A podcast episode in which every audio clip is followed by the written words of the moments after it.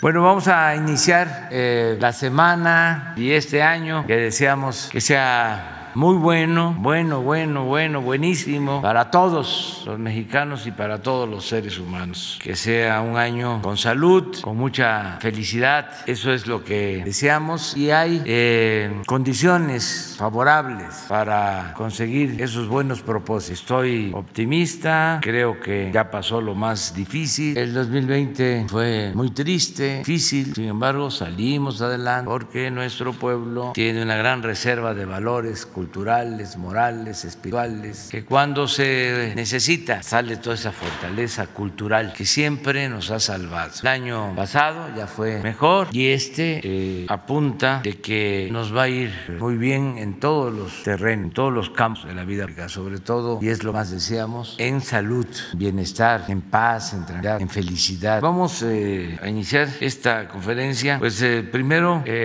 presentándoles a Jeremy Corbyn, que está con nosotros. Él eh, es eh, parlamentario inglés, eh, somos amigos desde hace algún tiempo.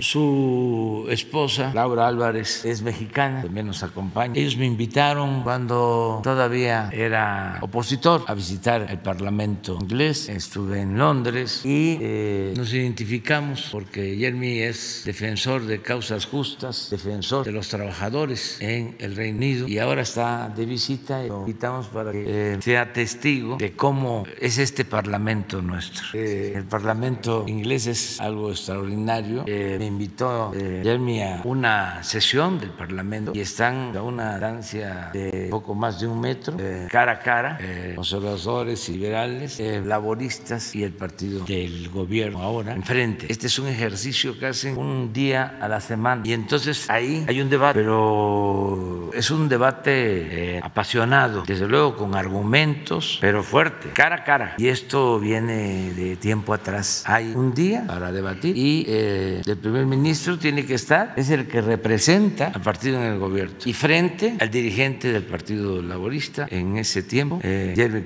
era la señora Teresa May. Teresa, eh, algo muy importante, eh, la forma como se resuelven asuntos, se vota este, en el Parlamento y constantemente están tratándose los asuntos. Lo nuestro es también como un parlamento que tiene que ver con la información. Es distinto porque aquí eh, no se acuerdan nada, no tenemos facultades para eso. Existe el poder legislativo, nuestro parlamento, la Cámara de Diputados, la Cámara de Senadores. Ellos sí, ahí debaten estos temas eh, que son de interés para los mexicanos. nos da mucho gusto que Jeremy y Laura estén aquí con nosotros. Eh, vamos como lo hacemos todos los lunes a informar sobre quién es quién en los precios. Eh, Ricardo Sheffield va a informar. Luego, eh, la licenciada Rosa Isela Rodríguez nos va a informar sobre eh, cómo va el tianguis de bienestar, el tianguis de bienestar. Y luego vemos los videos de las obras y abrimos para preguntas y respuestas. Muy bien. Buenos días, señor presidente. Buenos días a todas y a todos ustedes.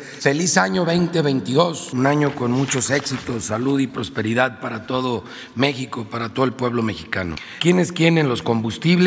El precio promedio de la gasolina regular la semana pasada en nuestro país, 20 pesos con 72 centavos por litro, para la Premium 22 pesos con 69 centavos y el diésel 21 pesos con 89 centavos. La mezcla mexicana de petróleo, el barril en dólares con corte el 30 de diciembre, 71 dólares con 29 centavos. Pueden ver que hubo una tendencia a la alza en el petróleo a nivel internacional. Curiosamente en el gas LP no, eso lo estaremos viendo en un momento más. Las tres marcas que dieron más caro en el país fue Reco, La Gas y Chevron. Y las tres que dieron más barato, ExxonMobil, que ExxonMobil llama la atención, había estado de la media hacia arriba y ha estado ya continuamente bajando sus precios, cosa que agradecemos los consumidores a ExxonMobil. También Rendy Chicas y Orsan, que fue la que el año pasado ganó como la distribuidora más solidaria, eh, que más apoya a los consumidores en México en el tema de gasolinas y diésel. El precio más alto, con el margen más alto para la gasolina regular, lo presentó Combustibles BP en el Carmen, Campeche, con un precio al público de 22 pesos 59 centavos por litro y un margen, estos angelitos, de 3 pesos 54 centavos. Y seguro no le pierden, más cuando lo comparamos con los 33 centavos de G500 en Mérida, Yucatán, a 19.90 el litro precio al público. Para la Premium, otra vez, BP tiene el precio más alto en esta ocasión en Cancún, en Benito Juárez, Quintana Roo, 24 pesos con 9 centavos por litro, un margen de 3 pesos con 81 centavos, comparado con los 32 centavos de margen que tiene franquicia Pemex en La Paz, Baja California Sur, 21 pesos 70 centavos al público y para el diésel, ahora combustibles BP ha estado queriendo ser el más caro en todo el país, esta vez también en el Carmen Campeche, 24 pesos 25 centavos por litro, 3.90 de margen comparado con 25 centavos de margen de franquicia Pemex en Suichiapa, Chiapas, 25, 21 pesos 75 centavos es el precio al público por litro. Y en el tema de verificaciones atendimos 630 36 hubo muchas quejas y denuncias a través de la app de litro por litro que lo pueden descargar en, Android eh, o eh, iOS. Normalmente al inicio del año nos ponemos a revisar cuáles apps usamos, cuáles no usamos, las empezamos a borrar. Ojalá confirmen la de litro por litro y más las descarguen. Hay más de 350 mil personas que lo tienen en sus celulares, 636 quejas, bastantes que recibimos en esta temporada, en esta última semana del año, 190 visitas o verificaciones realizamos, una gasolinera no se dejó verificar y otra no se dejó poner los sellos de inmovilización, que todavía es más grave. Tlanepantla en el Estado de México es gasolinas, en, en Iguala y San Lucas. Esta gasolinera no se dejó poner los sellos, definitivamente no compren ahí porque tiene fallas serias. Y aparte eh, pues vamos a volver a intervenir ahí, pero ya con apoyo de la Guardia Nacional. Y se negó a ser verificada una en Venustiano Carranza aquí en la Ciudad de México, estaciones ecológicas de servicios en Boulevard Puerto Aéreo, también para que los consumidores en Ciudad de México tomen nota de esta gasolinera que no se dejó verificar y que seguro está dando el que no da litros completos. La gasolina regular, la más barata en la app, que no tome en cuenta el margen 1888 es de móvil en Puebla Puebla y también de móvil en Puebla a 1898 y las más caras 23 pesos 29 centavos de franquicia Pemex en Tejilco, Estado de México y 22 pesos 59 centavos de BP en el Carmen Campeche para la gasolina premium la más barata 20.99 en Soriana Boca del Río Veracruz y 20.99 en Pemex en Coatzacoalcos Veracruz. Las más caras 25.80 de Shell en Cuauhtémoc, aquí en la Ciudad de México, y 24.98 de franquicia Pemex en Mascota, Jalisco. Para el diésel, la más barata, 19.85 de móvil en Tepaztlaco de Hidalgo, Puebla, y 20.25 de móvil en León, Guanajuato. Las más caras, 24.87 de franquicia Pemex en Tejupilco, Estado de México, y 24.25 de BP de Carmen, Campeche. Y seguimos también revisando el tema de los sanitarios que de preferencia no cobren y sobre todo que los mantengan limpios en buenas condiciones de uso. En el gas LP, eh, el precio internacional convertido a pesos y por kilos, esto es para cilindros de gas, sería con corte el 29 de diciembre de 23 pesos con 76 centavos. Sin embargo, el precio promedio en nuestro país de las 145 regiones de precios máximos,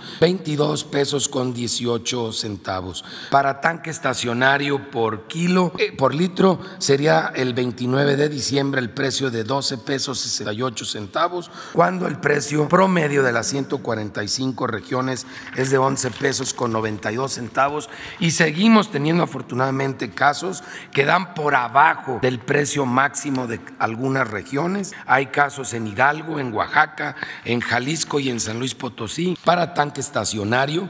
Un ejemplo, Flamagás en Simapán, Hidalgo, 10.99 por eh, litro y tenemos también casos para cilindros de gas en Hidalgo, en Tlaxcala, en Yucatán, en Oaxaca y en el estado de Guerrero que agradecemos sean solidarios, sean estén apoyando al, al consumidor. Otra vez Flamagás en Simapán, Hidalgo es el mejor ejemplo, 20 pesos 35 centavos cuando el precio máximo es de 22 pesos 41 centavos. Y en el tema de verificaciones de gas a la semana, la semana pasada realizamos 811 verificaciones o visitas, 806 resultaron sin ningún problema, 9, 5 con, infra, con infracciones, eh, principalmente en el tema de los vehículos. Fueron inmovilizados 5 vehículos y un 3.1% de los cilindros de gas, pero el 100% respetando los precios máximos, que ha sido una política muy atinada del señor presidente Andrés Manuel López Obrador. ¿Quién es quién en los productos de primera necesidad? Y estos fueron compras realizadas este fin de, semana, viernes, eh, sábado e incluso algunas este domingo pasado, ayer por la mañana. Las más caras tenemos ejemplos de Walmart Express en León, Guanajuato, donde este paquete cuesta 1.046 pesos con 55 centavos. Son precios todos al menudeo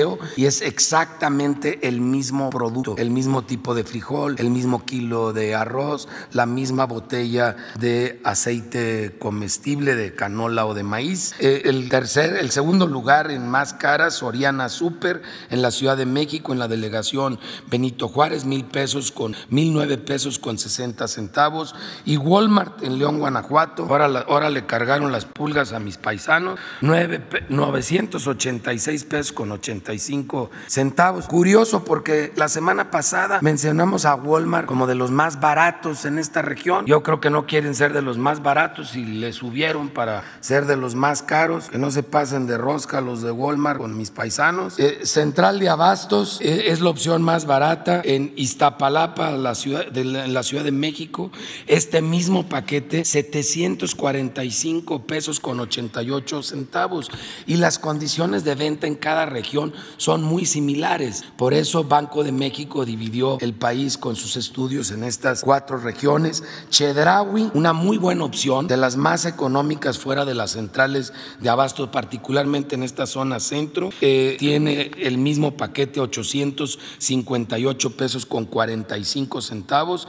Y Soriana Hiper en la Ciudad de México, en la Gustavo Madero, en 899 pesos con 35 centavos para la zona centro-norte. Soriana Hiper en La Paz, Baja California, a 965 pesos con 80 centavos. Walmart eh, en Zapopan, Jalisco, 964 pesos. Bodega Horrera en Sinaloa, Culiacán, 955 pesos con 35 centavos.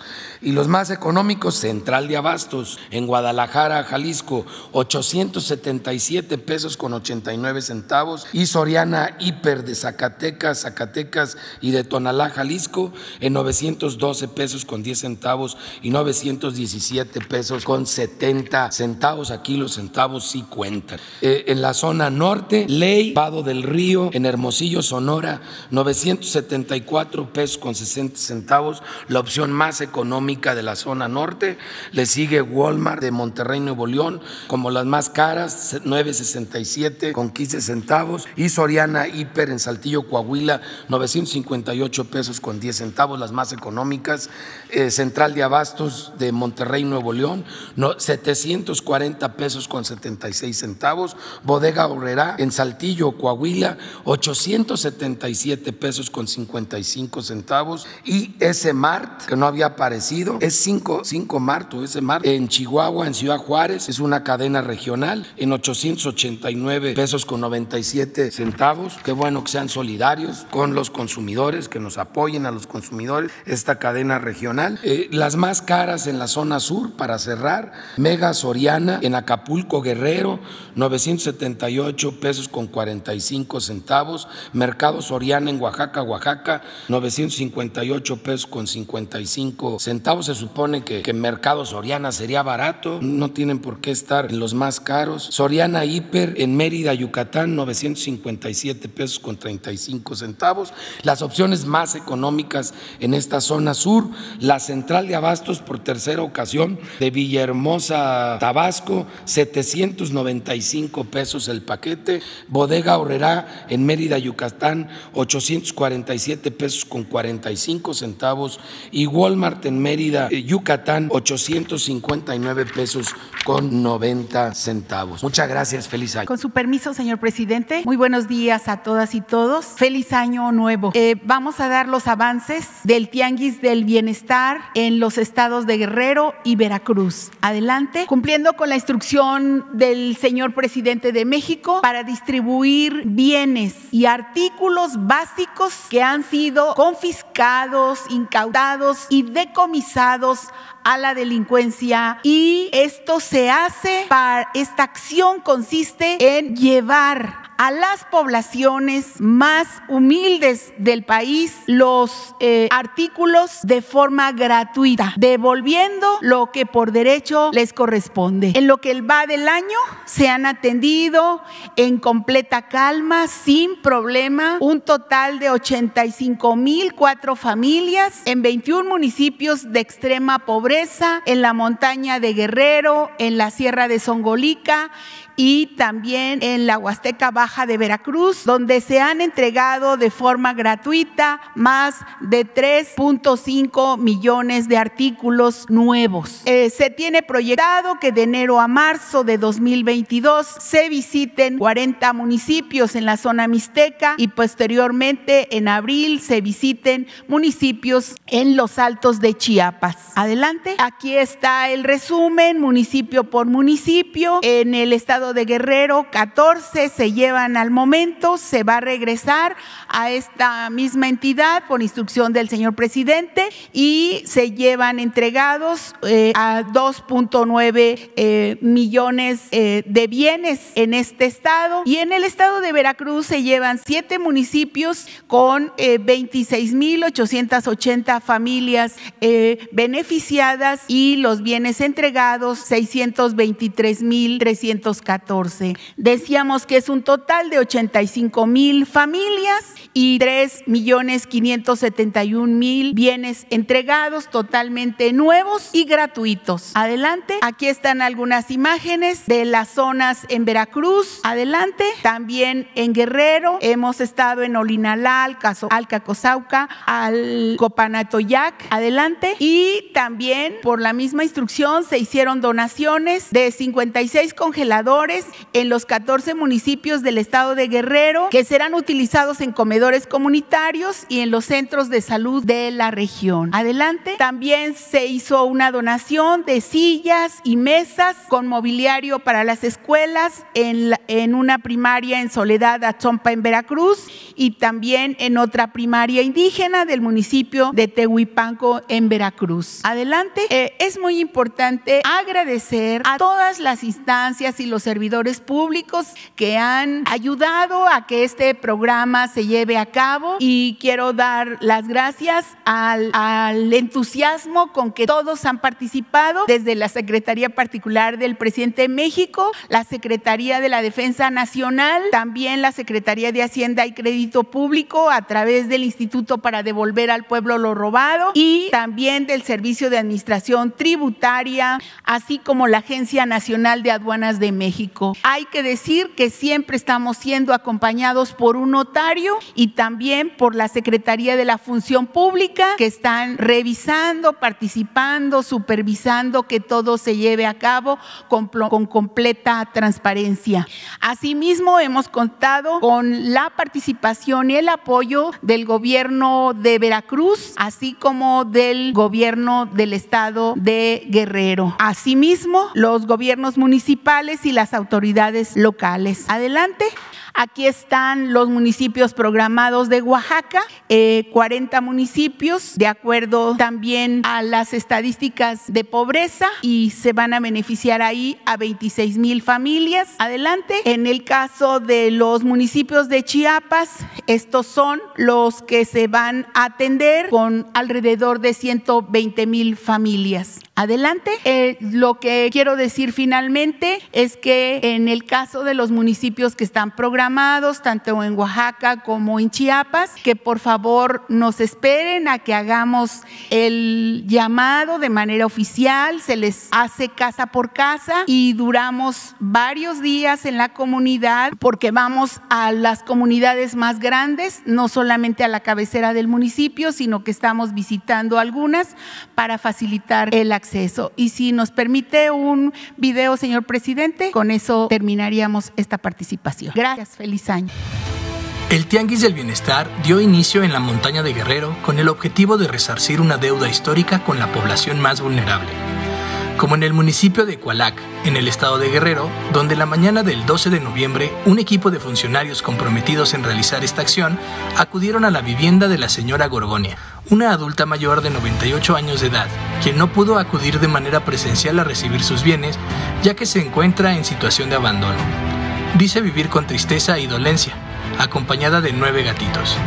Soy la señora Clara Esther Ortega Guzmán. Yo soy de aquí de Cualac, originaria. Yo vengo todos los días a dejarle su mm, pues un taquito porque ella las condiciones en que vive pues no tiene a nadie. Son sus gatos, esos nueve gatos con los que ella, ella vive. ¿Desde hace cuánto trae este señor? Yo, yo digo que ya son como unos 25 años. Sí, ella todavía estaba fuertecita, pero ahorita pues ya, ya para nada.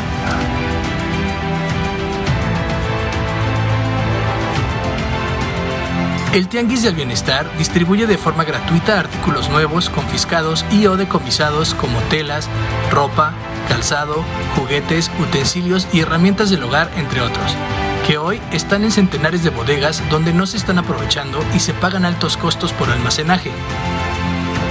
Doña Gorgonia se despide agradecida y desea mucha vida y salud. Da bendiciones para el buen regreso a casa. Así que muchas gracias por todos los beneficios que nos traen aquí en Calúa.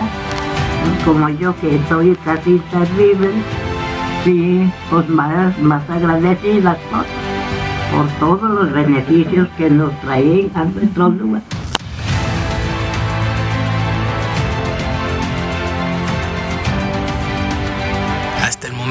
Se han beneficiado a más de 85 mil familias, a quienes se les ha entregado gratuitamente bienes nuevos. Las dependencias que conforman este esfuerzo han podido mostrar su entusiasmo y vocación de servicio con esta acción de gran impacto. Los esfuerzos se redoblarán para seguir atendiendo a las zonas que más lo necesitan.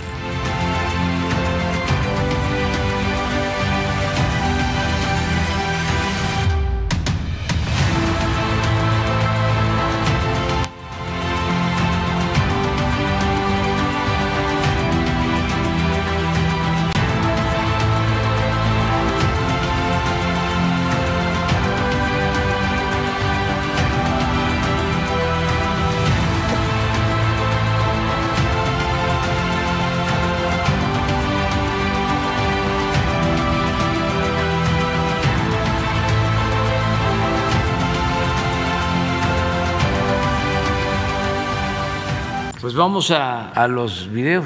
La Secretaría de la Defensa Nacional informa los avances en la construcción del Aeropuerto Internacional Felipe Ángeles al 3 de enero de 2022. En la pista norte y central plataforma y rodajes, en las calles de rodaje y plataformas se realizan los trabajos de tendido de concreto de alta resistencia, aplicación de pintura en pistas y calles de rodaje para el señalamiento horizontal, así como la colocación de bases y luminarias para los sistemas de luces. En la interconexión vial tramo caseta Tultepec-Santa Lucía, se realizan trabajos de jardinería, colocación de pasto en camellón central y sembrado de plantas en la superficie inclinada en vialidad. En la terminal de pasajeros, se continúa con la colocación de módulos de vidrio en fachada y pórticos de acceso, además del montaje de estructura, plafón y pintura del muro monumental e islas de documentación, así como los acabados de locales comerciales y rampas de acceso. En el eje troncal de circulación y obras complementarias, en la glorieta de acceso se realizan trabajos en jardineras, colocación de adoquín y paisajismo, mientras que en el parque anexo se continúa el montaje de estructura de acero y el pulido para exterior del paso a desnivel hacia glorieta. En la vialidad y barda perimetral, permanece la colocación de la reja galvanizada con picos de seguridad y se ejecuta el montaje de luminarias en vialidad, así como pintura para su señalización. A la fecha, se han generado 140.668 empleos civiles, bajo el control, dirección y supervisión de 195 militares. Faltan 77 días de construcción.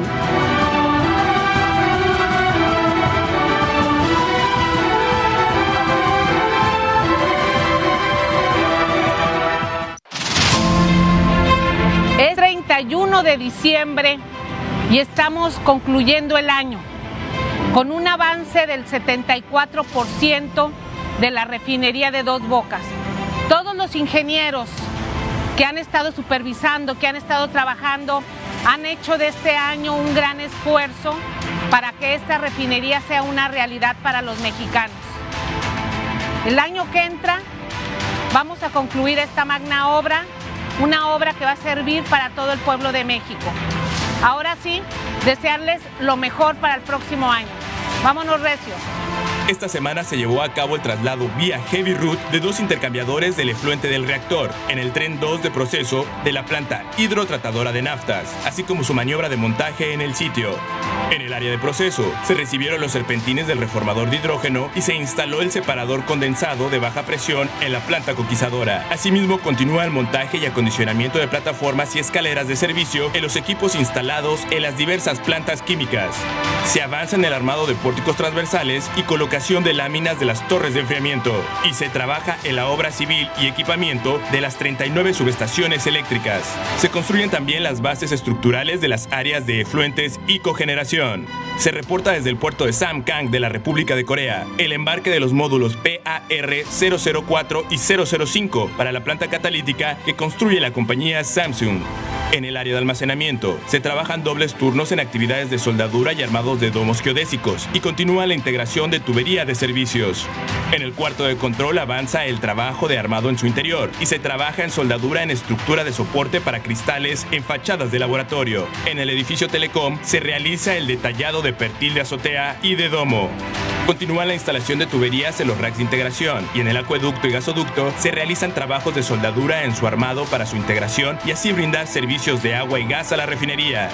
El avance físico de construcción, ingeniería, procura, armado e integración al cierre de este año 2021 es del 74%.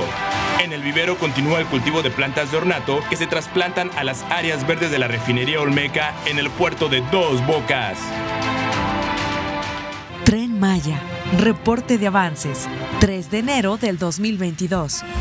En el tramo 1, en Tenosique, Tabasco, avanzamos con la construcción de obras de drenaje longitudinal, con trabajos como el finalizado del colado y acabado de cunetas.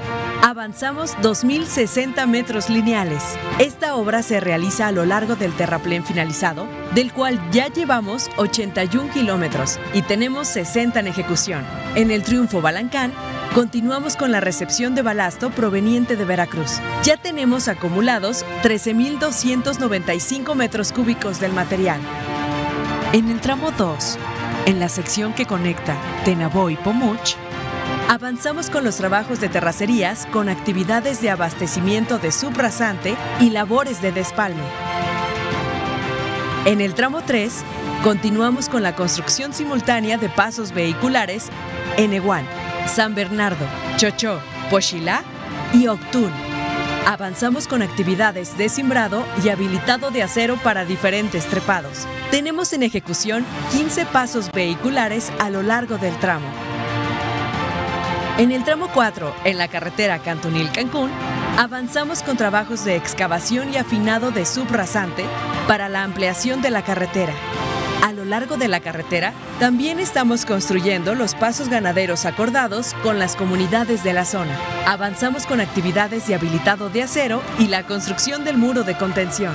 Además de estas estructuras que sirven para grandes mamíferos, estamos construyendo 58 obras de drenaje transversal, que también servirán como pasos de pequeños vertebrados. Los empleos generados por el tren Maya en el sureste de México ya suman 92.050. El tren Maya avanza. Construcción del tren interurbano México-Toluca. Reporte semanal. Vía catenaria y obra electromecánica. Avance 47%. Instalación de catenaria. Continúa la instalación de postes para el sistema de catenaria. Algunos cuentan con retenidas de acero ancladas a la losa para contrarrestar las tensiones mecánicas de los conductores sobre las estructuras. Instalación de vía. Concluyó el armado del acero de refuerzo para los plintos de concreto en los 36 kilómetros de la vía izquierda del tramo 1 para después colocar y nivelar sobre el acero armado los tramos de riel que formarán la vía en el kilómetro 34 del viaducto 4. Tramo 3, 17 kilómetros, avance de obra 53.8%. Frente 1. Se han colocado cuatro de las ocho traves prefabricadas de concreto sobre los apoyos para el cruce sobre el primer cuerpo de la autopista México-Toluca. Estas maniobras de montaje se realizan por la noche para minimizar las afectaciones a los usuarios de la carretera. Este viaducto es la transición entre las vías separadas del bitúnel y las vías paralelas. Viaducto Mixto 1. Las primeras secciones metálicas de este viaducto ya se encuentran a un costado de la autopista para su ensamblado y posterior unión por medio de la soldadura. Estación Vasco de Quiroga. Concluyó el armado del acero de refuerzo en el apoyo 9 de la estación. Al mismo tiempo, se arman los apoyos 7 y 8 y continúa la perforación de la última pila del apoyo 3. El tren interurbano producirá un importante efecto en el desarrollo económico regional y sustanciales ahorros en costos de traslado, tiempos de viaje y disminución de contaminantes. Secretaría de Infraestructura, Comunicaciones y Transportes. La estrategia del programa ISMO plantea dos proyectos como ejes detonadores de la economía y el desarrollo social en el Istmo de Tehuantepec. La plataforma logística del corredor interoceánico y 10 polos de desarrollo. A continuación se informa el avance de obras a 3 de enero de 2022. En el puerto de Salina Cruz, colamos piezas prefabricadas de concreto para la construcción de 1.6 kilómetros de rompeolas oeste. Al día de hoy, hemos colado el 51% de los elementos necesarios, los cuales van de las 16 a las 19 toneladas. La rehabilitación de las vías en el ferrocarril del Istmo de Tehuantepec continúa. En el tramo 1, trasladamos el nuevo balasto al banco de almacenamiento temporal, ubicado en la localidad de Medias Aguas, Veracruz. Con la ayuda de camiones de volteo, repartimos el balasto a las orillas de la vía. En el tramo 2, compactamos el terreno para aumentar la estabilidad y la capacidad de soporte de la nueva plataforma. Además, rehabilitamos el drenaje. En el tramo 4, colocamos y alineamos la vía armada. Asimismo, llevamos a cabo la remodelación de la estación de Ciudad Istepec. En el tramo 5, continuamos el desmantelamiento de la vía antigua. Al mismo tiempo comenzamos con las acciones para la rehabilitación de 15 kilómetros de libramiento de Tehuantepec, así como la conexión con la refinería de Salina Cruz. Complementando estos proyectos, se encuentran en marcha programas para fortalecer las actividades productivas locales que contribuyen a interconectar el valor y la capacidad de generar ingresos para las y los habitantes de la región. La Comisión Nacional del Agua informa el avance en la construcción de la presa Santa María, Proyecto Baluarte Presidio. La presa tiene un avance físico de 38%. En el portal de entrada se han concluido las embocaduras de los túneles 1 y 3 y continúa la colocación de acero de refuerzo, cimbra y concreto hidráulico en la embocadura del túnel 2. Asimismo, continúa la colocación de marcos metálicos. De igual forma, se realizaron pruebas en seco en la embocadura del túnel 1, colocando un módulo de 4.5 metros de altura de uno de los obturadores. Esto permitirá que la instalación final y deslice de los obturadores en los marcos metálicos se realice según lo previsto. En el túnel 2, continúa la excavación de la sección inferior, la colocación e inyección de anclas de fricción, de concreto lanzado y de empaque para columnas metálicas. Asimismo, se lleva a cabo la colocación de concreto de empaque y de columnas metálicas en la sección inferior de la caverna. En el túnel 3 se realiza el retiro del material producto de las excavaciones en donde se llevó a cabo la conexión de los dos frentes del túnel, así como la colocación de concreto lanzado, marcos metálicos y concreto de empaque en la sección superior. De igual forma, se realiza la colocación de malla electrosoldada y concreto de empaque para columnas metálicas en la caverna. Una vez cumplido su objetivo, se realiza el sellado del túnel crucero que comunica a los túneles 1 y 2 mediante la colocación de concreto hidráulico. El túnel crucero que comunica a los túneles 2 y 3 continúa en operación, permitiendo el acceso a equipos, maquinaria y personal. En la ataguía Aguas Arriba continúa la colocación y compactación de material de respaldo y la colocación de enrocamiento de protección. De igual forma, se lleva a cabo la colocación de acero de refuerzo y concreto para los brocales en la zona en donde será colocado el material geocompuesto, así como la construcción de bordillos que contribuirán a este mismo fin. Sobre la margen izquierda de la cortina se realiza el retiro de material producto de las excavaciones, la colocación de malla electrosoldada y de concreto lanzado sobre taludes.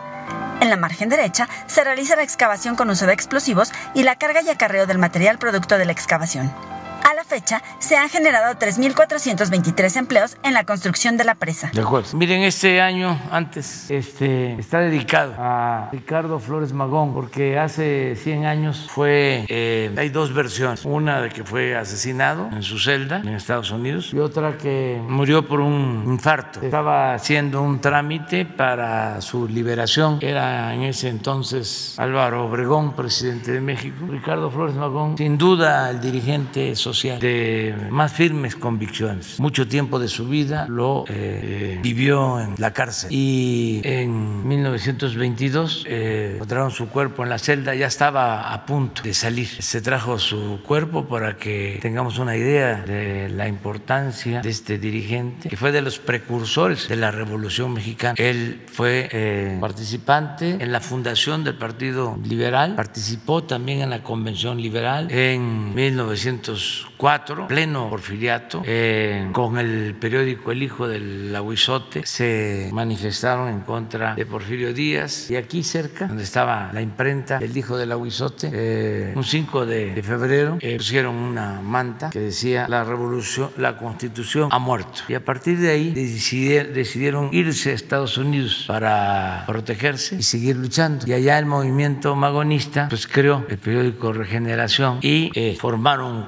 cuadros enviaban el periódico a las fábricas. Los trabajadores que iniciaron la huelga de Cananea en 1906 tenían formación magonista. Los dirigentes de esa huelga eran magonistas, Esteban Vaca Calderón y otros. Eh, en 1906 escriben eh, el plan liberal que yo lo recomiendo porque es vigente. Yo pienso que hay que leer tres planes en la historia, o dos básicos. Plan liberal de 1906 por su profundidad. Eh, el plan seccional cuando iniciaba el presidente Cárdenas la presidencia de la República y agregaba otro que es el plan nuestro. Pero dejemos ese aparte. Pensemos en este plan de 1906. Eh, luego, por las circunstancias, porque los encarcelaban, los querían asesinar, eh, ellos fueron radicalizándose y llamaron antes que Francisco y Madero a tomar las armas en contra de la dictadura porfirista. Desde luego, antes de ellos ya había llamado a tomar las armas, otro dirigente, no hay que olvidar, Catarino Garza, en 1892, lanzó una proclama y organizó un grupo para enfrentar la dictadura porfirista desde Texas, imagínense. Y ellos lo hicieron en 1906, luego lo repitieron en el 8, y es Francisco y Madero que eh, logra levantar al pueblo en armas en la convocatoria de 1910. Eh, por eso este año es dedicado a Ricardo Flores Magón. Cuando lo traen en todas las estaciones, eh, del tren se llevaron a cabo mítines y los obreros, sobre todo los ferrocarrileros, porque en ese entonces eh, tenía mucha fuerza el movimiento ferrocarrilero, el movimiento obrero, eh,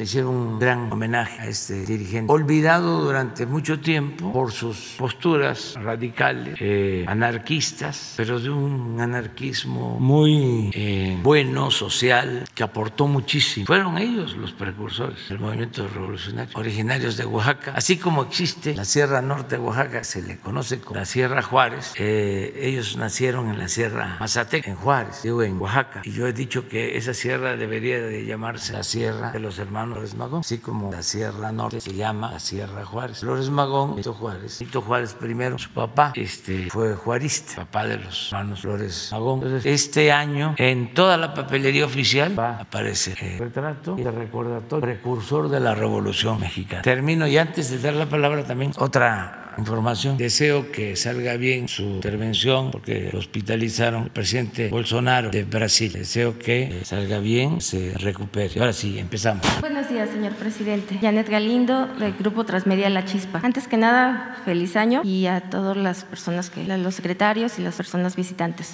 Este año que iniciamos, de, eh, la 4T tiene un gran compromiso. Empezamos con la entrega del aeropuerto Felipe Ángeles y a 77 días, eh, ¿cuál es su punto de vista? Está, eh, usted se comprometió que entregaba el aeropuerto para el 21 de marzo. ¿Sí sigue en pie todavía esta propuesta? Porque ya sabe que bueno, hay muchas, sobre todo los opositores, que mucha incredulidad incredulidad. Entonces, eh, quisiera saber cuál es su punto de vista. Bueno, pues este año va a ser este, muy importante porque vamos a entregar dos grandes obras, dos obras muy eh, necesarias. Se va a terminar el aeropuerto Felipe Ángeles el día 21 de marzo. Acabamos de ver el avance, llevan 78%, pero están trabajando este día y noche. Es una gran obra que va a ser eh, la obra realizada en los últimos tiempos en el mundo en menos tiempo, eh, de calidad y a un costo muy bajo va a invertirse en el aeropuerto Felipe Ángeles alrededor de 75 mil millones de pesos. Cuando el proyecto del lago de Texcoco, esto hay que tenerlo presente, se estimaba en 300 mil millones de pesos y no lo iban a terminar en el tiempo que se está terminando el aeropuerto Felipe Ángeles. En sus planes estaba para terminarse en el 2025. Sí, se cumplía con el programa. Y también el estimado era de 300 mil millones. Y ustedes saben que así estimaron otras obras que fueron aumentando, aumentando, aumentando y costaron hasta dos, tres veces más. Entonces, eh, vamos a demostrar que se puede hacer un gobierno distinto cuando hay honestidad, porque esa es la clave de todo. Si se hacen obras como antes, con contratistas predilectos, favoritos, por lo general con empresas extranjeras que venían a saquear, como las empresas españolas, no todas desde luego, pero Repsol, una empresa española famosísima, era la consentida de Felipe Calderón y les dio a ganar miles de millones de pesos. Eh, y luego con el presidente Peña Nieto, la OHL, no, ¿cómo se llamaba la empresa? OHL, sí, pero la IGA este, de México, pero la OHL también famosísima en España, este, relacionada con lo más alto del poder de ese país. Entonces ya no es así. Eh, por eso se va a terminar el aeropuerto que está a cargo de los ingenieros militares que están ayudando mucho en la transformación del país. Si no nos hubiésemos apoyado en la Secretaría de la Defensa y en la Secretaría de Marina, no hubiésemos podido avanzar en la transformación de México. Son dos pilares, esas instituciones del Estado mexicano. Y eh, tenían como función contribuir al progreso de México y no eh, llevaban a cabo esa labor. No les daban oportunidad de despegar, de llevar a la práctica esa acción. Era nada más labores de defensa, eh, protección de la política interior eh, y que sí era una labor importante y sigue siendo eh, apoyo a la población en casos de desastre. El plan DN3 para el ejército y el plan Marina para la Secretaría de Marina. Pero la Secretaría de la Defensa tenía también, además de esas funciones, la de contribuir al desarrollo económico y el progreso de México y no eran utilizados no se les convocaba a participar. Eh, ahora la Secretaría de la Defensa Nacional, también la Secretaría de Marina, están manejando recursos para obras como nunca en la historia y están cumpliendo. Por eso vamos a terminar en, tiempo, el día 21, y tienen otras obras. De las grandes, vamos a inaugurar este año eh, el aeropuerto. Eh, ojalá y los que eh, hablaron y escribieron de que íbamos a fracasar y que no íbamos a terminar a tiempo y que se había tomado una mala decisión al cerrar, al clausurar el proyecto del lago de Texcoco, terminen reconociendo de que fue lo mejor, que nos salvó el pueblo, que eso es lo importante de la democracia, porque se hizo una consulta y el pueblo dijo no al aeropuerto del lago de Texcoco. Si se hubiese construido ese aeropuerto en el lago de Texcoco, si hubiésemos continuado con ese proyecto, eh, hubiese sido una tragedia, porque es la parte más baja, más fangosa de todo el Valle de México. Se esmeraron en escoger el peor lugar pero no les importaba eso, porque lo que querían era hacer un gran negocio cerrando el actual aeropuerto para eh, llevar a cabo un desarrollo inmobiliario como Santa Fe. Ya se frotaban las manos, compraron terrenos donde se iba a hacer el nuevo aeropuerto, más el terreno del nuevo aeropuerto. Era una avenida en lo que es la pista central del actual aeropuerto hasta el nuevo. Y ya eh, estaban pensando lo que iba a costar eh, este, tener un terreno ahí. Además, iban a cerrar también el aeropuerto eh, de Santa Lucía, la base aérea. Dos aeropuertos. Fue una buena decisión. La otra obra que vamos a terminar, que también dicen que no se podía, pues llevaban más de 40 años de no hacer una refinería. Eh, vamos a terminar este año también la refinería de Dos Bocas. Ahí este, eh, es la ingeniería civil. y quiero hacer aquí un reconocimiento a Rocío Nale, la ingeniera Rocío Nale, que es la responsable de la obra. Al mismo tiempo, secretaria de Energía, que está ahí, así como está el general Vallejo, jefe de construcción en el aeropuerto de Santa Lucía, así está Rocío Nale con la responsabilidad. Y también esa refinería eh, se va a terminar y vamos a poder procesar 340 mil barriles diarios de petróleo cruz que estamos extrayendo en esa región del sureste. Esto va a significar que ya no vamos a comprar las gasolinas, el diésel en el extranjero, vamos a ser autosuficientes y significa significa también que ya no vamos a vender petróleo cruz, vamos a extraer solo lo necesario para abastecer el consumo interno. Esas dos obras las vamos a concluir y en el 23, el año próximo, vamos a terminar el proyecto del Istmo y se va a terminar a finales del 23 el tren Maya, 1500 kilómetros de vía férreas. También el año próximo, se me estaba pasando, terminamos el tren Toluca, Ciudad de México, el 23 terminamos la presa Santa María, terminamos todos los canales de riego de eh, Nayarit, terminamos también para el 23 canales de riego en la presa Picacho. Vamos a dejar 100 mil hectáreas de riego para apoyar la actividad eh, agrícola en Sinaloa, en Nayarit, en Sonora, eh, porque se va a terminar a finales del 23 el distrito de riego de los pueblos yaquis. Son los compromisos que tenemos. Entonces, pero este año el objetivo es aeropuerto, la refinería y el tren Toluca, eh, Ciudad de México. Y rapidísimo, um, ¿qué regalo eh, dejarán los Reyes Magos, la 4T, en el sureste de México a la niñez mexicana y a los mexicanos? Bueno, el regalo para las niñas, para los niños, pues es su beca.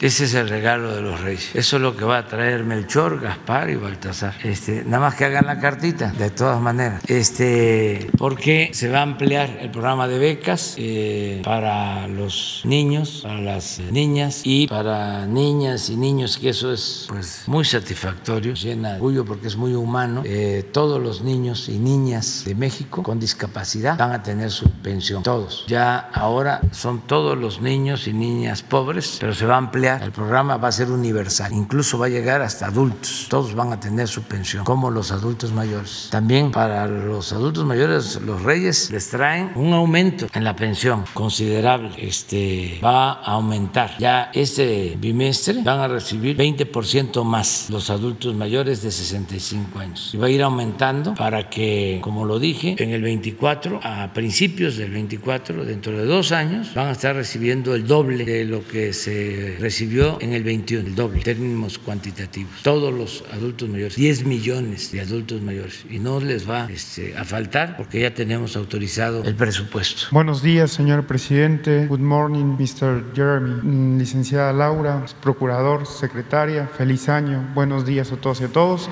Diego Elías Cedillo, de Tabasco Hoy, Campeche Hoy, Quintana Roo y Diario Basta, de Grupo Cantón. Señor presidente, aprovechando la visita de uno de los más brillantes políticos británicos, eh, derivado el comentario que hizo para eh, que constatara personalmente este ejercicio de comunicación circular, me gustaría, presidente, conocer eh, de primera mano la opinión que usted mantiene de esta conferencia de prensa, a la par también, si usted así lo considera y si fuera prudente, conocer la opinión de Mr. Jeremy al respecto de esta conferencia de prensa, de este ejercicio circular, que ha sido un ejercicio político con los medios de comunicación y con el poder político sin precedentes. Aunado también, presidente, saber cómo nace esta idea suya para crear estas conferencias de prensa. Tengo entendido que se dieron en el gobierno de la Ciudad de México, en ese entonces en el DF, pero ¿cómo, cómo, cómo a se le ocurre? ¿Fue usted? ¿Fue un colaborador suyo? ¿Cómo, cómo nace este, este ejercicio de comunicación circular? Gracias, presidente. Bueno, es muy importante informar, porque eh, así eh, se pueden contrarrestar rumores, desinformación, manipulación, y se informa a la gente de lo que le interesa mucho. Por ejemplo, la gente está interesada en saber qué está sucediendo con el incremento de contagios y nosotros informamos sobre eso. Mañana martes se va a informar. Adelanto, porque tengo el informe eh, diario, de que sí están incrementándose los contagios por esta nueva variante, pero afortunadamente no hay incremento en hospitalización y lo más importante, no hay fallecimientos. O sea, es una síntesis, un resumen. Pensamos de que van a, aumentar los contagios, pero no eh, está afectando, no tiene la gravedad esta variante que la otra que nos afectó mucho. En Estados Unidos está incluso sosteniendo que son cinco días de reposo y eh, los síntomas eh, no tienen las mismas características de la otra variante que era más dañina. Desde luego hay que cuidarse, pero no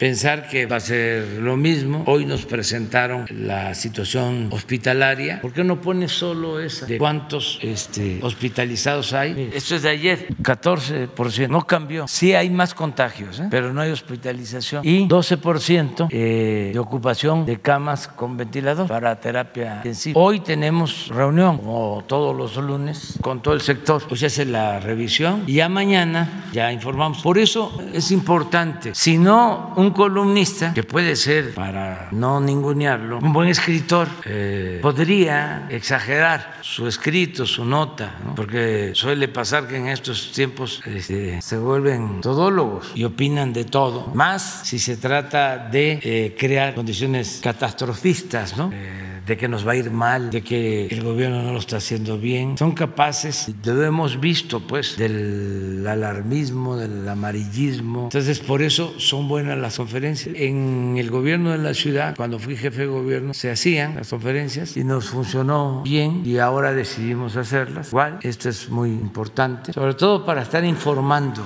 porque no dependemos solo de los medios convencionales. Hay mucha gente que eh, ve temprano la mañana de manera directa. Y ahora que están las eh, redes, que el Internet y demás, hay muchas posibilidades. Antes eh, había mucho control de la información. Eh, así dominaban, controlando los medios de información, los medios de información más influyentes, porque silenciaban lo que no les convenía y exaltaban, este, exageraban en todo aquello que consideraban afectaba a un servidor público que no se sometía. Llegaron a tener muchísimo poder los medios en ese entonces. No había capacidad de réplica, pero además no se atrevían los servidores públicos a replicar porque les iba peor. Ahora ya no, afortunadamente, y los mismos medios han cambiado mucho. Lo que ha sucedido, y es bueno, es que ya no hay eh, la simulación, la hipocresía de decir somos prensa independiente, nos importa la sociedad civil, no tenemos nada que ver con los partidos, no tenemos nada que ver con el gobierno, somos objetivos, profesionales, actuamos con ética, pues eso ya quedó al descubierto que no es así, aunque últimamente sí ha ido mejorando el comportamiento de los medios, pero se han aventado unas en estos días, imagínense una doctora en ciencia política, la señora Merkel, 13, que dice que un acuerdo nuestro era este, un golpe de Estado. Y eran de los favoritos pues, del régimen neoliberal y de ciertos sectores de clase media a los que tenían muy engañados. Ahora ya no tanto. El otro, Sergio Aguayo, diciendo que lo del CIDE era el equivalente al 68. Acaba de decir alguien de los mismos intelectuales orgánicos del régimen neoliberal o neopolista de que le parecía, no sé, que hubo un cambio de policías, de vigilantes ahí en el CIDE y que este, estaba eh, ya sintiendo cómo entraban los tanques, como en el 68. Alguien fue, lo usarán. Luego otro dijo que yo era Hitler. ¿Quién fue ese? Sicilia, sí. Y todos ellos eran los este, opinadores más famosos en el periodo neoliberal. Entonces, eh, ya esto es distinto, ¿no? Ya este, no es así. señor López Dóriga, primero fue el que dio a conocer que había fallecido una persona por COVID, cuando afortunadamente no murió. Pero fue el primer eh, muerto este, dado a conocer por López Dóriga. El señor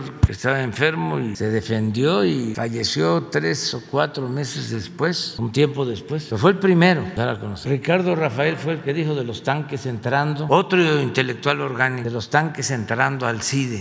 Eh, que dicho sea de paso, ojalá y se resuelva lo del CIDE y, este, y que tengan la garantía de que no va a haber represión, que no somos iguales nosotros, no somos autoritarios, tenemos principios, tenemos ideales, somos demócratas. Entonces, eh, todo esto está eh, sucediendo. López Dóriga luego este, inventa ¿no? de que nos habían eh, subido a un simulador que no era un tren y era un tren. Y todo su problema, todo su problema, o sea, lo tengo que decir porque esto va a ayudar a aclarar las cosas, es porque ahora tienen que pagar impuestos que no pagaban y ya no reciben este dinero de publicidad como recibían antes. Entonces eso los tiene muy molestos. Pero eh, tenemos que llevar a cabo la transformación. Entonces por eso son las mañaneras. Por eso es que este, damos aquí a conocer qué sucede. Y no sé si él me quiere comentar algo. ¿Tienes interés comentar algo? Pero luego tú le tendrías, Laura, que traducir. Sí, y tú le traduces. Párate. O Iván. ¿Dónde está Iván? Ven, ayuda. Buenos días a todos. Uh, muchísimas gracias, señor presidente, eh, por la invitación esta mañana y su trabajando a la presidencia de presidencia para todos los mexicanos. Ahora, en inglés, por favor.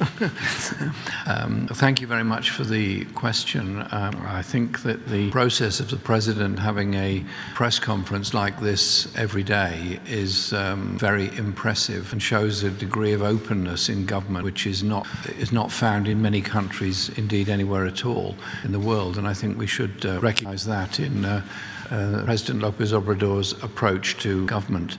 And um, as somebody who's visited Mexico many times over many years, my wife is Mexican, I'm very impressed with a lot of the changes that are happening at the moment. Muchas gracias por la pregunta y aprovechando la oportunidad, quiere señalar que él está muy impresionado con la apertura que significa este ejercicio de conferencias eh, cotidianas que no existe eh, en muchas partes del mundo. Es un ejercicio inédito que él valora mucho. Y conociendo México como alguien que ha visitado en muchas ocasiones el país, porque su esposa es, mexicana, eh, está muy bien impresionado sobre la apertura que este gobierno está teniendo eh, en estos momentos en el país. Because Mexico is faced with many problems. The greatest one, in my view, is the inequality in the living standards of the population and the poverty of many people in particular parts of Mexico. I've been in Chiapas over the last few days and have seen for myself that levels of inequality. But a government intervention to ensure that there is development in the poorest places, particularly rural development, improvements in education and in health and in food supply for poorest people is, is and will make a massive massive difference. There is nothing more wasteful in this world than consigning children to a life of poverty where they don't achieve in education, they don't achieve their potential, and the whole society loses out. We're all damaged by inequality, and therefore I'm very impressed with the government's determination to invest in the needs of the very poorest people, particularly those who work in the informal economy in Mexico. Eh, reconoce que México tiene muchos retos y que uno de los principales eh, es el de la desigualdad, la inequidad que existe. Eh, estuvieron unos días en el estado de Chiapas y se percataron de la enorme eh, necesidad que existe, Eh, pero particularmente en el caso de los niños, eh, le parece un asunto de mucha gravedad porque no atender a los niños significa estar desatendiendo a toda la población en general.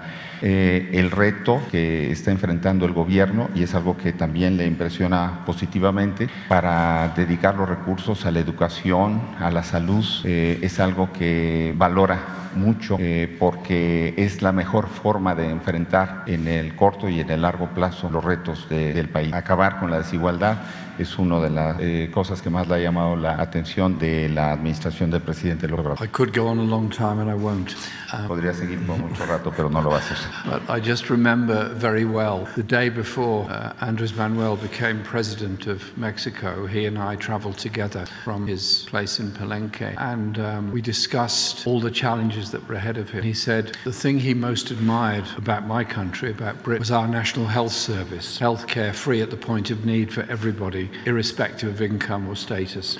And um, he said his determination was to improve the health care and the life chances of all the people of Mexico. And I was very impressed with that, and that memory has stayed with me ever since. And it's very nice to be here this morning and hear of the progress that's going. Eh, Recuerda muy bien el día anterior a la toma de posición del presidente Andrés Manuel Obrador, que estuvo con él en su casa en Palenque y que con- en parte de la conversación eh, reconocía el presidente electo en ese momento, López Obrador, que una de las cosas que más admiraba del Reino Unido, del país de Jeremy Corbyn, eh, era su eh, seguro social. El NHS es el equivalente al, al Mexicano de Seguro Social y que era una de las instituciones que más habían hecho por acabar con la desigualdad y atender la seguridad social de la población británica. Y desde luego ese recuerdo le ha mantenido viendo todo el progreso que se ha hecho en estos años de la administración del presidente López Obrador. As an environmentalist and a human rights campaigner, I'm looking forward to discussing with President Obrador a few moments later the issues facing our environment in the world. And I'm grateful to the work done by Mexico at COP26 and by Josefa, the ambassador to Britain, in her support for all of that. Um, and also to discuss with him the issues of refugees around the world. There are 70 million people who are refugees around the world. They all want to contribute to this world. They all want need a place of safety. It's up to all the governments of the world to work together to support refugees and that right, not to close the doors on them. And I do understand all the difficulties that go with that. But um, if we want a peaceful world, then we have to respect the rights of everybody within that planet. Thank you very much for giving me a few moments today. Mr. President, it's wonderful to be here and wonderful to meet you again. Thank you. Está muy contento de estar aquí, muy agradecido por esta oportunidad y también como interesado en temas de eh, los derechos humanos, la defensa de los derechos humanos. Eh, estará en un rato más platicando con el presidente López Obrador sobre los retos que eso significa, no solamente para México, sino para eh, el mundo en su conjunto. Dice que hay 70 millones de refugiados en el mundo y que eh, no es una situación que se deba de aceptar eh, en las condiciones en que está. Si se quiere un mundo en paz, se necesita atender a la demanda de toda esa gente que quiere contribuir a la mejora de eh, el, mundo en su conjunto. Eh, está muy agradecido y eh, desea mucho éxito al presidente López Obrador y a todos ustedes por su atención. And my wife, Laura Alvarez, is the greatest advocate for Mexico in Britain there ever was. Y su esposa Laura Álvarez es la mejor eh, defensora de eh, los temas de México en el Reino Unido. And she works with me in our project for peace and justice to promote international understanding. Y trabaja con él en el proyecto eh, que denominó Paz y Justicia, eh, eh, en donde contribuyen a la difusión de los temas no solamente en el Reino Unido, sino a, a nivel global. She's a very good daughter of Mexico. Say that again? A very good daughter of Mexico. Es una excelente hija de México. Permiso, pues. Gracias. Bueno, Mr. Jeremy, eh, nice to meet you and welcome to Mexico. Señor presidente, eh, como segunda pregunta, eh, derivado del cierre del año fiscal en 2021, se tiene presente que las arcas de Hacienda tuvieron un incremento sin precedentes derivado de que gracias a su gobierno se están cobrando los impuestos a todas las empresas en el país. Recientemente usted sostuvo una conversación con el ingeniero Carlos Slim. Si nos pudiese profundizar un poco de qué trató esta conversación grosso modo y a su vez, presidente, aprovechando que es inicio de año, ¿cuál sería el mensaje que usted le enviaría a todas y todos los empresarios en México? Gracias, presidente. Bueno, pues eh, el mensaje a los empresarios es también agradecerles por su apoyo en el desarrollo del país. No podríamos sacar adelante a México sin la participación de los empresarios, de los pequeños, de los medianos y de los grandes. Y eh, han tenido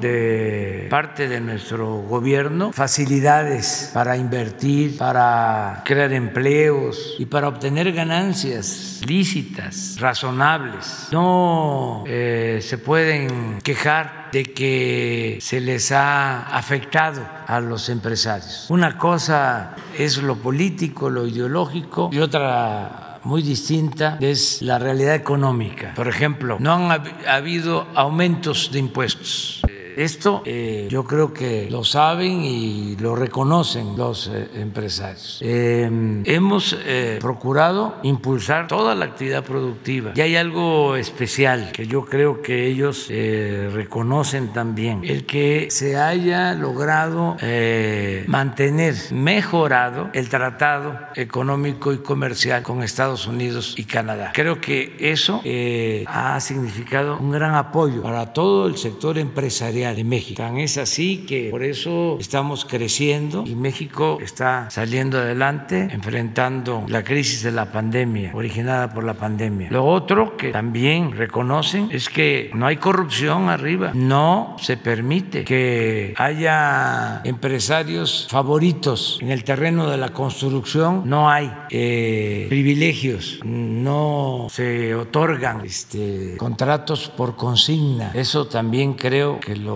eh, reconocen y el que eh, ahora están pagando todos sus impuestos. Y lo hacen eh, de manera responsable porque estoy seguro que saben que el dinero de los impuestos se está administrando con honradez. No es pagar impuestos para que unos políticos corruptos se roben el dinero, compren departamentos en el extranjero, yates, aviones, vivan colmados de privilegios, se hagan ricos o surjan como era antes, cada tres años, cada seis años, nuevos ricos. Entonces creo que eso los empresarios lo saben, que es distinto. Y una cosa que saben, que, que saben, que te saben, es que se les ha ido bien a pesar de la pandemia. Nada más es cosa de ver eh, resultados de la bolsa de valores o ganancias en bancos. A ver, ¿por qué no ponen lo de bolsa de valores? El año que acaba de terminar, creo que creció la bolsa, hubo ganancias de cerca del 20% y hay estabilidad económica, financiera, que no se veía desde hace algún tiempo. No sé si tengan algo de la bolsa de, valores, que ahí pues se mide cómo están las ganancias. Es un sector, pero yo también les puedo decir que en la bolsa de los pobres ha habido también este, ingresos, que es la otra bolsa que más me importa y me preocupa. El que en los pueblos que mataban una vaca, una res cada semana, porque si no, no se acababa la carne, ahora ya están matando dos, una el jueves y otra el domingo. Es de la bolsa, sí, es la caída del 19 aquí. Creo que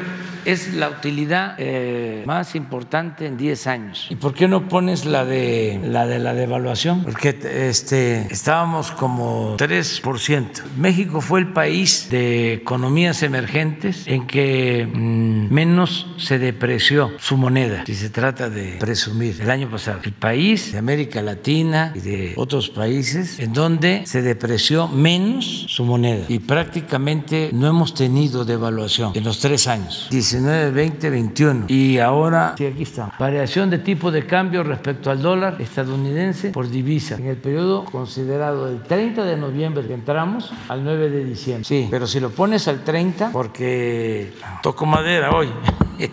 pero cerramos con 20.50, 20 pesos 50 centavos por dólar. De todas maneras, La pérdida en el año, la depreciación de México, 2.9. Sí, pero aquí este, habría que descontar, insisto, porque en el 31, eh, el 31 de, de, diciembre cerramos, o el viernes último, ¿qué fue? 31, ¿no? Sí, cerramos en 20.50, 20 pesos 50 por dólar. Pero aquí está, desde que entramos. India, depreciación con relación al dólar, 8.5. El rublo ruso, 10.1. Rand sudafricano, 14.9. El sol peruano, 20.6. El peso colombiano, depreciación, 20.7. El peso chileno, 26.1. El real brasileño, 44.3. Entonces, los empresarios saben, y lo mismo en el caso de deuda. Fuimos de los países con menos endeudamiento en el mundo. No hubo deuda adicional. Tenemos autorizado el presupuesto de este año, eh, ya hay financiamiento para todos los programas. Hablábamos del aeropuerto Felipe Ángeles, ya tiene dinero para concluirse. La refinería tiene dinero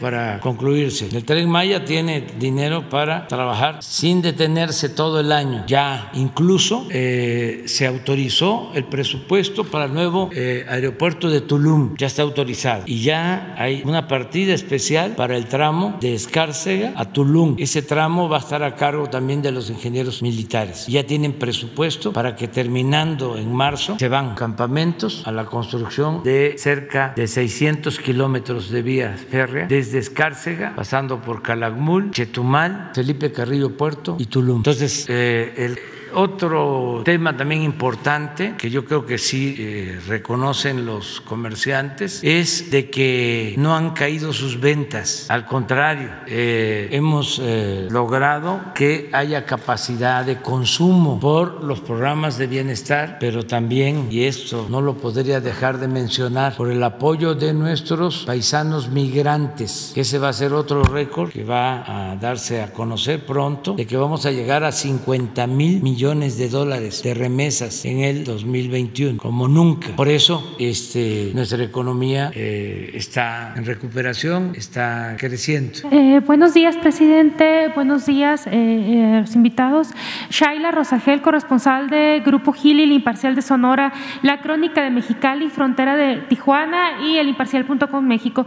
Presidente, en Sonora el gobernador Durazo tiene varios proyectos, como por ejemplo la ampliación del puerto de Guaymas, la modernización del aeropuerto de Ciudad Obregón y la construcción de una carretera que va de Guaymas a Chihuahua.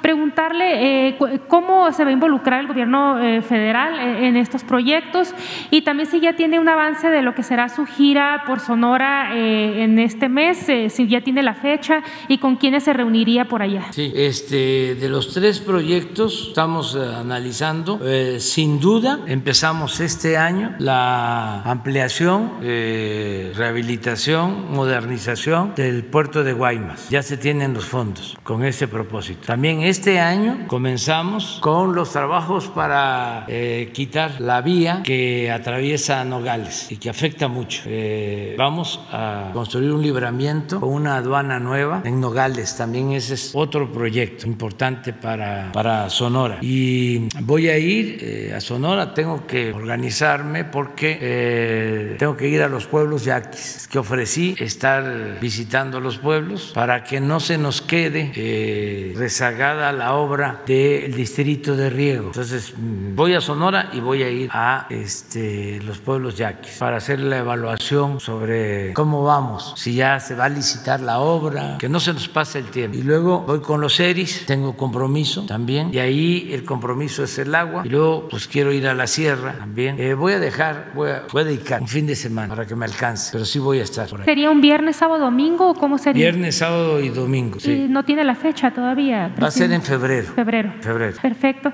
Bueno, presidente, muchas gracias. Eh, también preguntar, aprovechando que está la eh, secretaria eh, Rosa Isela, si tienen previsto algún cambio en la estrategia de seguridad para disminuir los índices de, pues, de homicidio doloso en los municipios en donde hizo falta este año que pasó, como por ejemplo Cajeme, donde pues en, en Sonora sí disminuyó el homicidio doloso a nivel general y en varios municipios que, estaban como Hermosillo, Guaymas, Nogales, que son prioritarios, pero en Cajeme no, no se pudo lograr este, este objetivo. Si va a haber algún cambio en la estrategia secretaria para estos municipios. Sí, buenos días, con su permiso, señor presidente.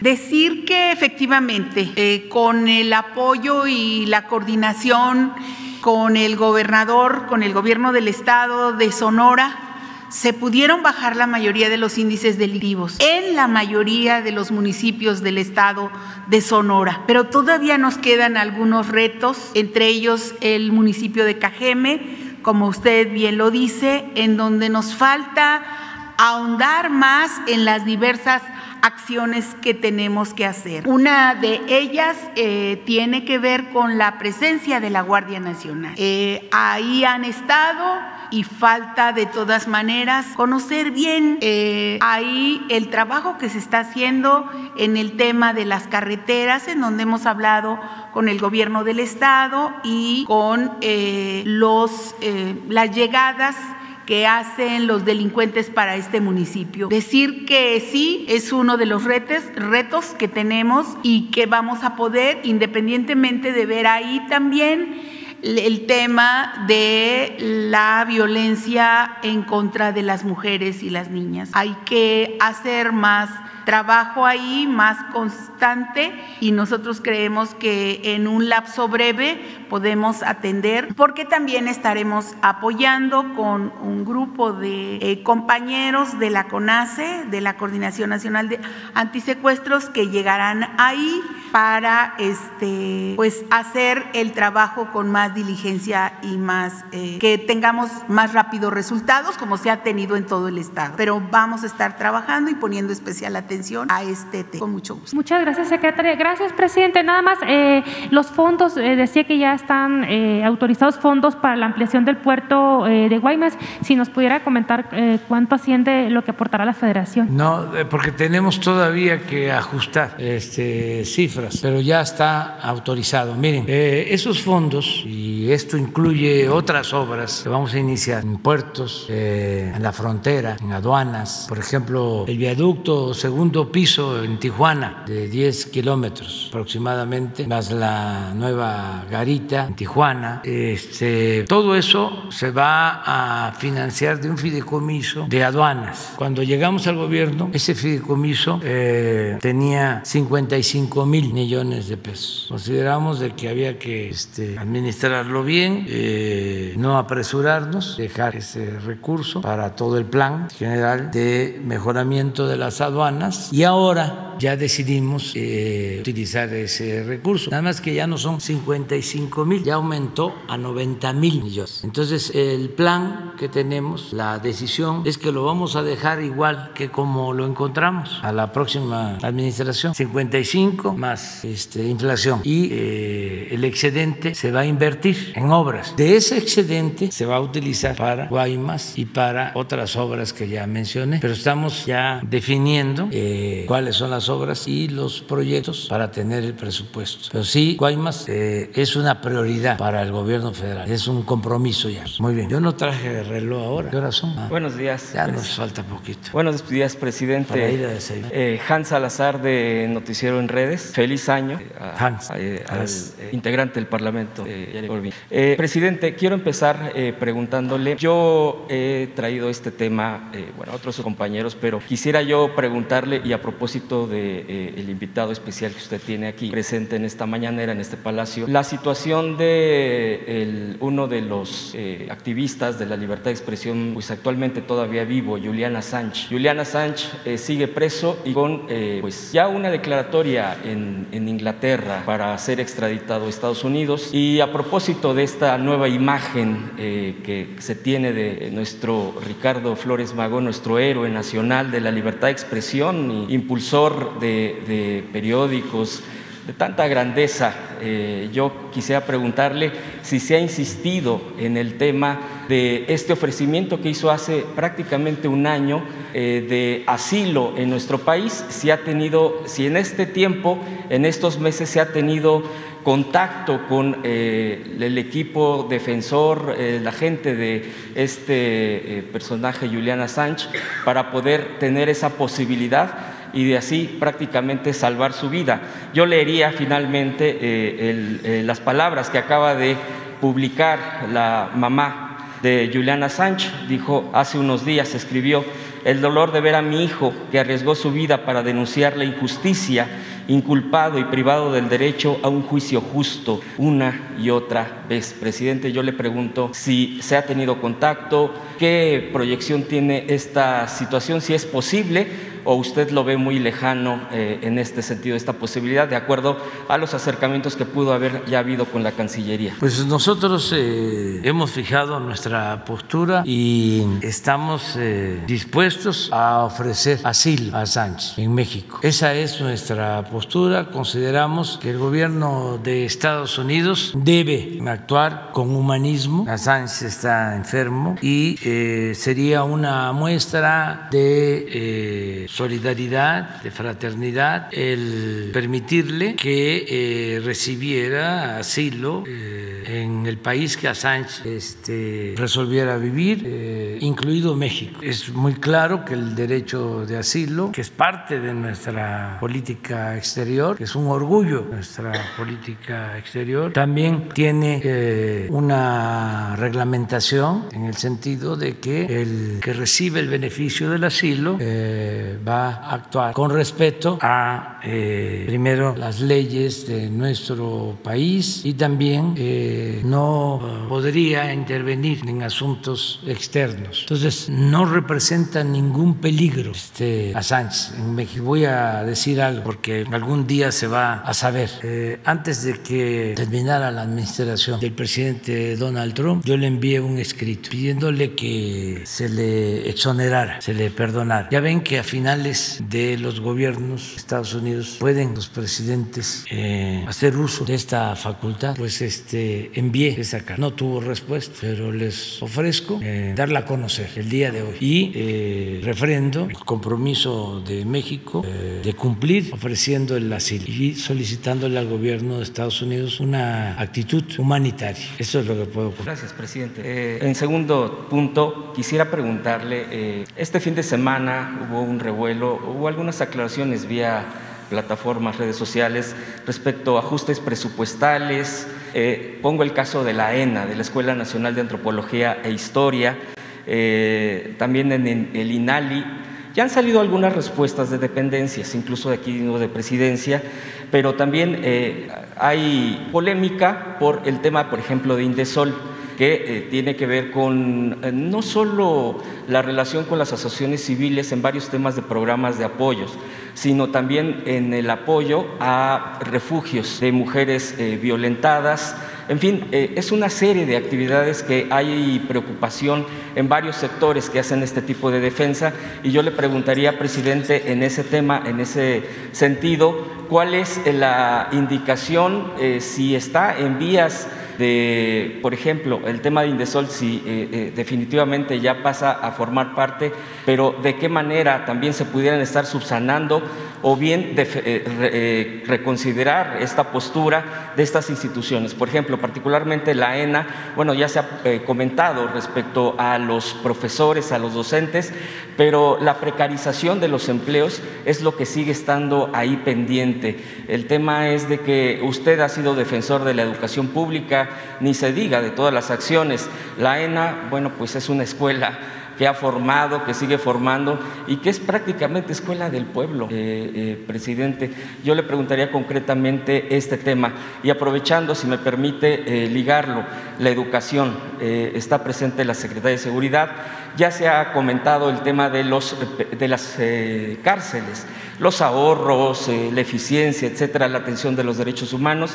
Y en algún momento yo le planteé aquí que, por ejemplo, la Universidad Autónoma de la Ciudad de México, del que usted fue fundador cuando fue jefe de gobierno, la UNAM misma, la Universidad Nacional Autónoma de México, tienen un programa para la educación de eh, gente presa, para que terminen carreras, no solamente cursos, talleres, que ya de por sí serán aliciente para mucha gente que está presa, sino estos esquemas de que terminan una carrera ya sea derecho, ya sea alguna de su elección y que la propia casa de estudios correspondiente, en este caso, repito, la UACM que hace eso, concretamente en el reclusorio Oriente, que es el donde se tienen datos, le preguntaría si la secretaria tiene contemplado esto, si se, actualmente qué instituciones ofrecen carreras a los, a los eh, presos, que creo que es la mejor manera, la educación, para poder eh, resarcir, para poder eh, reinsertar a gente que está presa, presidente. Estos serían mis planteamientos le agradezco mucho las respuestas. Sí, sobre el tema que usted pregunta,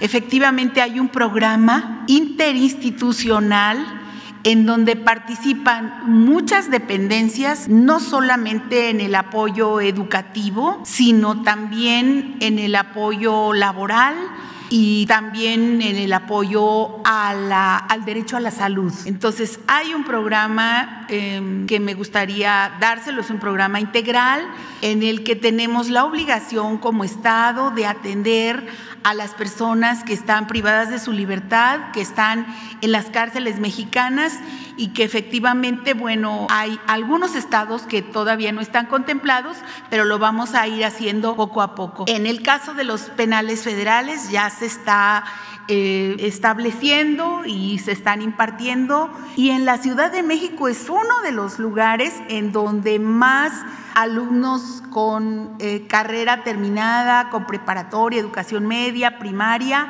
salen de los reclusorios. Digamos que es de los lugares en donde tienen un programa educativo para las personas que están presas de manera integral. Y lo estamos haciendo a nivel país, ya en los penales federales también está establecido. Me gustaría, si así lo instruye, presidente, que se lo pueda mostrar al periodista, con mucho gusto. ¿Ya se replicado a nivel nacional o ya está? No solamente es la Universidad Autónoma de la Ciudad de México, sino son otras entidades educativas en las que participan en este programa integral, que ya están dando clases a diferentes eh, reclusorios de la Ciudad de México y de otras entidades y tienen muy buenos resultados. Gracias, secretaria. Acerca de tu pregunta sobre las instituciones, va a continuar la reforma administrativa porque tenemos que evitar el derroche, los gastos superfluos, la duplicidad de funciones. Tenemos que seguir ahorrando para que el presupuesto le llegue a la gente que más lo necesita. Por ejemplo, estás hablando de la escuela de antropología e historia. Si hace falta apoyos económicos, los van a ver. Antropología tiene ahora un presupuesto mayor. Todo lo que tiene que ver con el el tren Maya incluye un presupuesto adicional para las zonas arqueológicas. Eh, como nunca se van a destinar recursos, ya se está haciendo eh, para mejorar zonas arqueológicas como Palenque, desde luego Uxmal, eh, Tulum, Chichen Itza, eh, Uxmal, Esna, eh, todas. Y lo mismo para la educación. Todo lo que tiene que ver con la educación se le da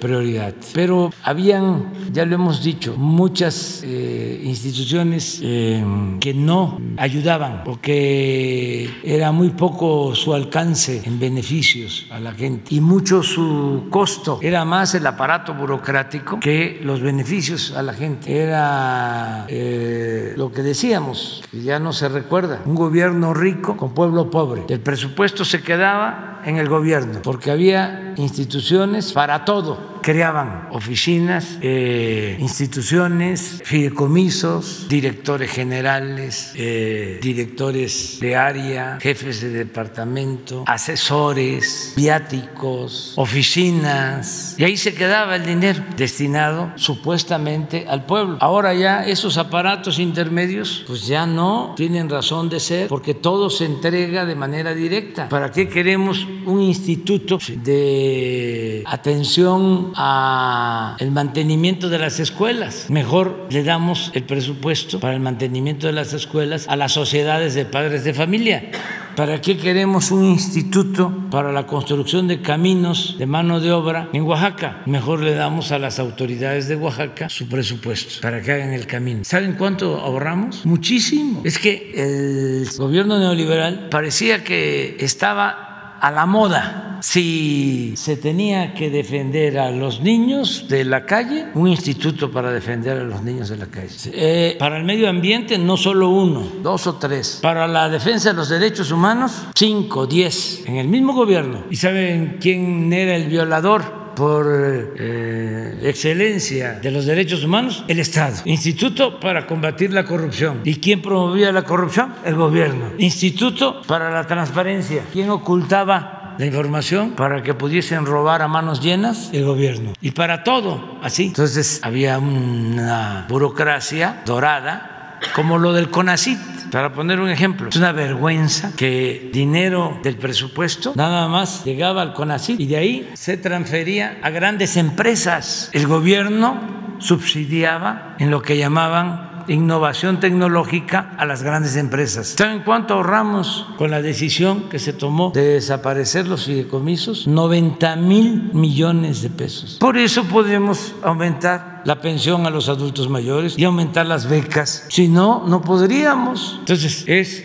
exactamente lo mismo. No se deja de atender a la gente, pero ya no hay dos, tres, cuatro, cinco organismos haciendo lo mismo. Ahora está lo del INE, por ejemplo, con lo de la consulta. Va a ser muy interesante y vuelvo a hacer el llamado a que se revise el presupuesto del INE, porque es autónomo, pero el dinero que manejan es del pueblo. ¿Cuánto en renta y en compra de vehículos? ¿Cuánto en sueldos? La pirámide de sueldos. ¿Cuánto ganan los de arriba? ¿Cuánto ganan los de abajo? Sueldo más bonos, más otras prestaciones. Nada más quisiera saber si tienen servicio médico especial, porque eso nosotros lo quitamos. ¿Qué es el servicio médico especial para la gente? ¿Cómo era el servicio médico especial? Se gastaban 6 mil millones de pesos en el gobierno total para el servicio médico especial. Se enfermaba un alto funcionario público a una clínica privada y el gobierno pagaba todo. Me consta de altos funcionarios públicos, cuando menos de uno, que se hizo cirugía plástica a costillas del erario. Hasta conozco la anécdota. Estaba hombre, ya estaba en el quirófano, quirófano, este, ya con el médico y todo, y le dice la señora, su esposa, le dice al médico, déjenle la naricita como la del presidente Peña Nieto. Pues eso con cargo al erario. Lo tengo que decir así para que nos entendamos de qué se trata. Luego, otra prebenda. Funcionario público ganaba 200 mil pesos, dejaba una caja de ahorro 20 mil pesos al mes y el gobierno le ponía otros 20 mil, ahorraba 40 mil. Cuando se iba, a otro cargo, se llevaba todo eso. Pregúntenle a Felipe Calderón cuánto se llevó de ese ahorro cuando salió, que era de Banobra, no de Banobra, y también de energía y de todo, pero nada más de Banobra. Pues ya no es lo mismo. ¿A dónde va ese dinero?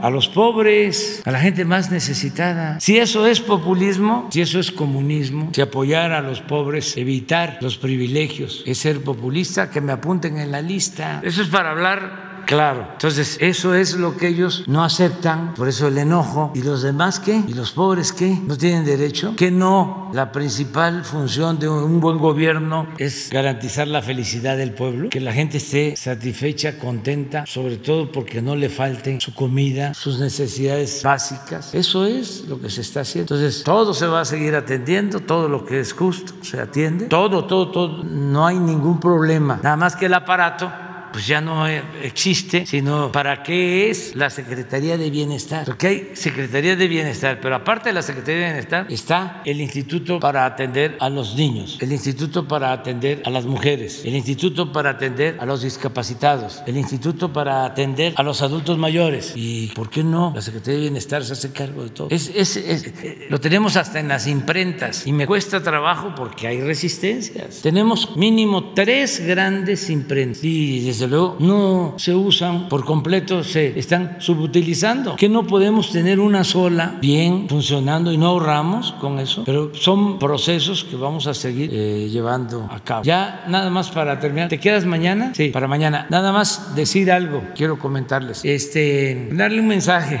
a los eh, habitantes de Atlacomulco, del Estado de México. Atlacomulco del Estado de México. Un mensaje a ellos, a los que eh, se organizaron, hicieron una estatua este, de mi persona. Decirles que los quiero mucho, que este, les agradezco mucho por su iniciativa, que mm, son eh, mis amigos del alma, como millones de mexicanos que son mis amigos del alma, que nos queremos mucho y que amor con amor se paga, pero que eh, tomen en cuenta de que yo he expresado de que no quiero que pongan a calles, a parques, a bibliotecas, a escuelas mi nombre, ni quiero tampoco que me levanten ninguna estatua. No quiero nada de eso. Lo he expresado varias veces. Si ellos me hubiesen preguntado, seguramente los hubiese yo convencido. Como no me consultaron, ellos hicieron o mandaron a hacer esta estatua que derribaron los que lo hayan hecho. Eso es este, secundario. Aquí lo importante es decirles que no se sientan mal, que yo les agradezco mucho por sus buenas intenciones, pero que también me hagan caso, porque no me gusta lo que tenga que ver con la vanidad, el culto a la personalidad. Estoy muy, muy, muy, muy, muy, muy seguro de lo que estamos haciendo. Me siento muy contento, soy muy feliz y todos los días me confieso con el tribunal de mi conciencia y me siento muy satisfecho de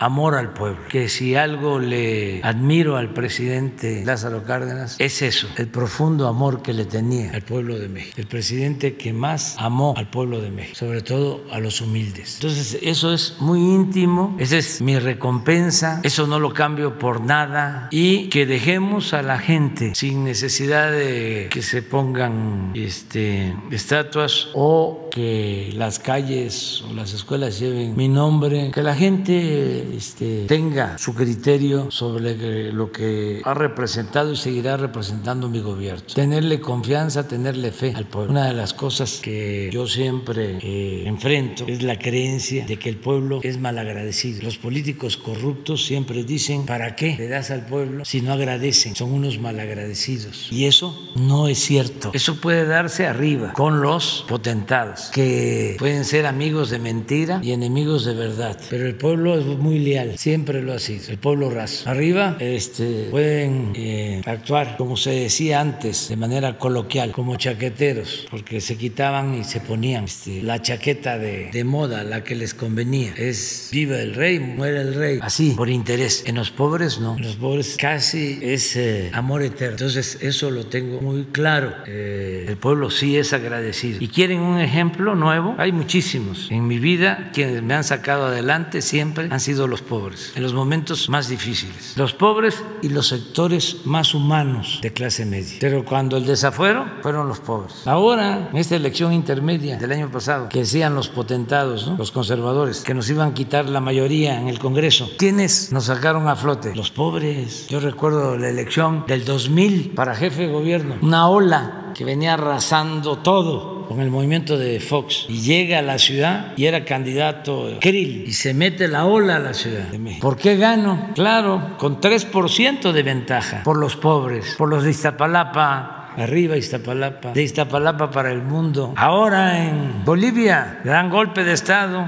la Evo. Los indígenas se quedan callados como son. Una política represiva, racista y desde luego golpista. Se apoderan de todo. Y al año una elección. Y la gente pobre los indígenas vuelven a votar por el movimiento de... Y ahí está, de nuevo, ese movimiento en la presidencia, por los pobres. Esos no son de dos caras. Entonces, ¿para qué quiero las estatuas? Además de las estatuas, solo muy pocas son respetadas. Yo recuerdo que una vez fui a Sonora, a esto los del norte seguramente lo saben, que es la tierra, un hombre bueno que fue asesinado de manera cobarde, Luis Donaldo Colosio. Y en Sonora tiene bustos, Luis Donaldo, y en otras partes también. Y iba yo a una gira en Cananea y le pregunto, le preguntamos a, que íbamos a una reunión sobre un local, un salón, iba a ser el acto. Y, oye, ¿cómo llegamos a salón tal? Ah, mira, ahí donde está el mono, de donde está el mono, a la derecha. En mi estado hicieron un monumento bellísimo a la patria. Ahí está. Entonces, es una mujer con sus bustos muy evidentes, pues, que es la patria. Entonces, ¿cómo conocen al monumento? Como la chichona, porque, bueno, ya se los dejo.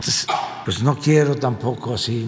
¿Para qué las estatuas? Claro, ¿han visto estatuas de Ricardo Flores Magón? Nada, nada. Precursor de la revolución, porque no les gustaba a los potentados. Pues por eso siempre en la cárcel, pero es un hombre extraordinario en nuestra historia, Ricardo. ¿Por qué no pones lo que decía sobre aquí yace en cuando muera? Tiene cosas extraordinaria para los jóvenes. Dice algo así, como que, ¿eh? Sí, un loco. Mis amigos, mis enemigos. No sobreviviré a mi cautiverio, pues ya estoy viejo, pero cuando muera, mis amigos quizá escribirán en mi tumba, aquí yace un soñador. Y mis enemigos, aquí yace un loco, pero no habrá nadie que se atreva a estampar esta inscripción. Aquí yace un cobarde y un traidor a sus ideales. Un aplauso, ¿no? Bueno, nos vemos, nos vemos mañana.